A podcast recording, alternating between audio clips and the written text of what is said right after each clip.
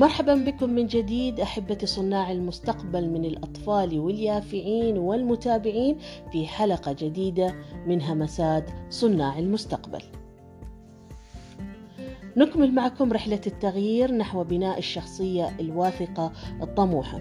تحدثنا في الحلقات الماضية عن أهمية تعزيز الوعي الذاتي وتقديرها في بناء الشخصية الواثقة الطموحة، وأيضا تطرقنا إلى ملامح الشخصية الواثقة الطموحة وذكرنا إنها تختلف من شخص إلى آخر. وبعد تحدثنا عن أهمية الالتزام في إحداث التغيير المطلوب وأهمية البرمجة الذهنية اللي نابعة من القناعة بأهمية التغيير.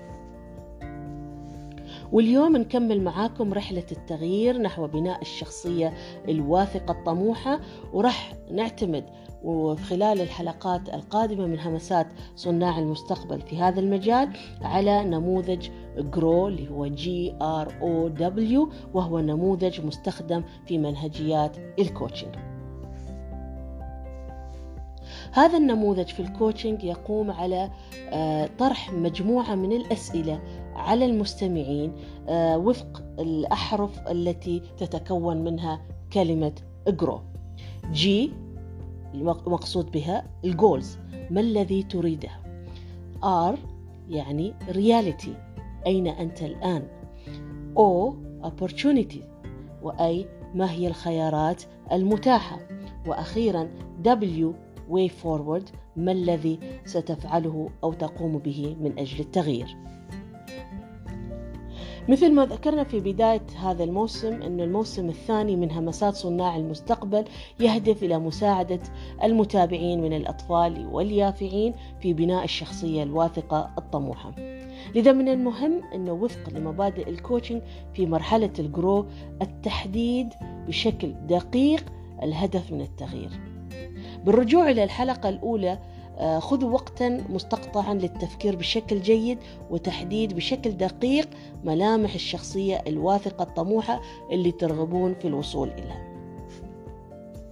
لأن حتى يتحقق الأثر من هذا البرنامج في عملية التغيير الإيجابي إلى اكتساب مهارات وصفات الشخصية الواثقة الطموحة لابد أن تكون الرؤية والهدف واضح لدى المستمعين والمتابعين.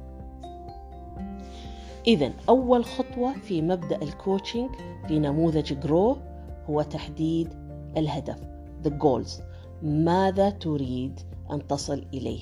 ما هي صفات الشخصية القيادية الواثقة الطموحة التي تتناسب مع شخصكم والتي تطمحون الوصول إليها؟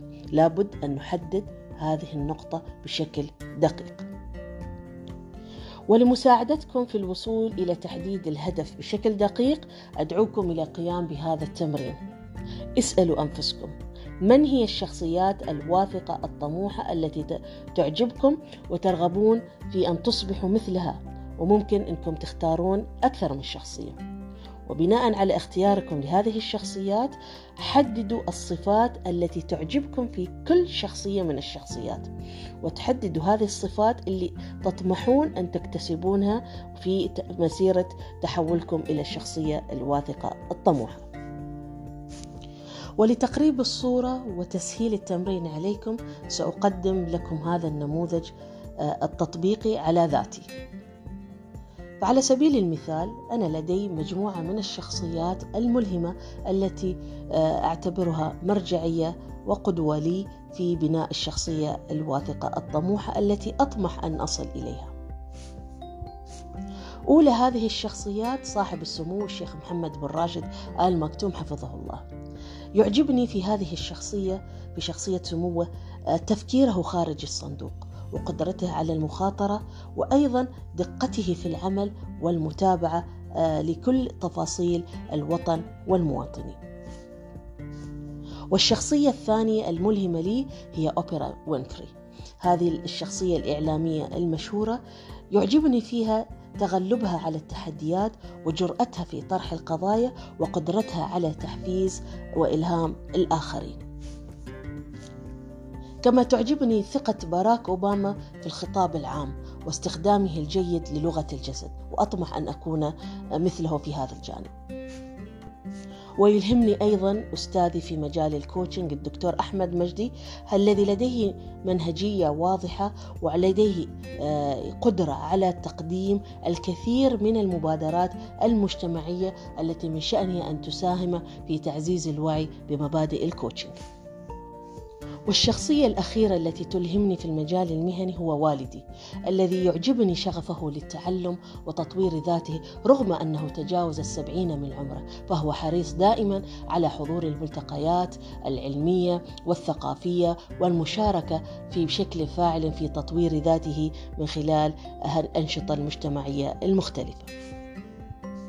كما ترون قدمت لكم أكثر من شخصية ملهمة بالنسبة لي واخترت بعض الصفات وحددتها بشكل دقيق تعجبني في كل شخصية من الشخصيات. أتمنى أنكم تقوموا بمثل هذا التمرين لأنه مهم في استكمال نموذج جرو في الحلقات القادمة من آه، بناء الشخصية الواثقة الطموحة وهني أريد أقول نقطة جدا مهمة. خلوكم واقعيين في اختيار الشخصيات وابتعدوا عن المجاملات ويكون اختيار الشخصيات فعلا تمثل ما تريدونه في رحلة التغيير لأننا سنبني عليها في الحلقات القادمة إذا ملخص حلقتنا اليوم في رحلة بناء الشخصية الواثقة الطموحة تقوم على فكرة أساسية وهي التحديد الدقيق للهدف الذي نطمح الوصول إليه من رحلة التغيير. أتمنى أنكم تقومون بالتمرين بالرجوع إلى الشخصيات الملهمة لديكم وأن إلى أن ألتقي معكم في حلقة قادمة أترككم في حفظ الله ودمتم بحب وود مغلف بطاعة الرحمن.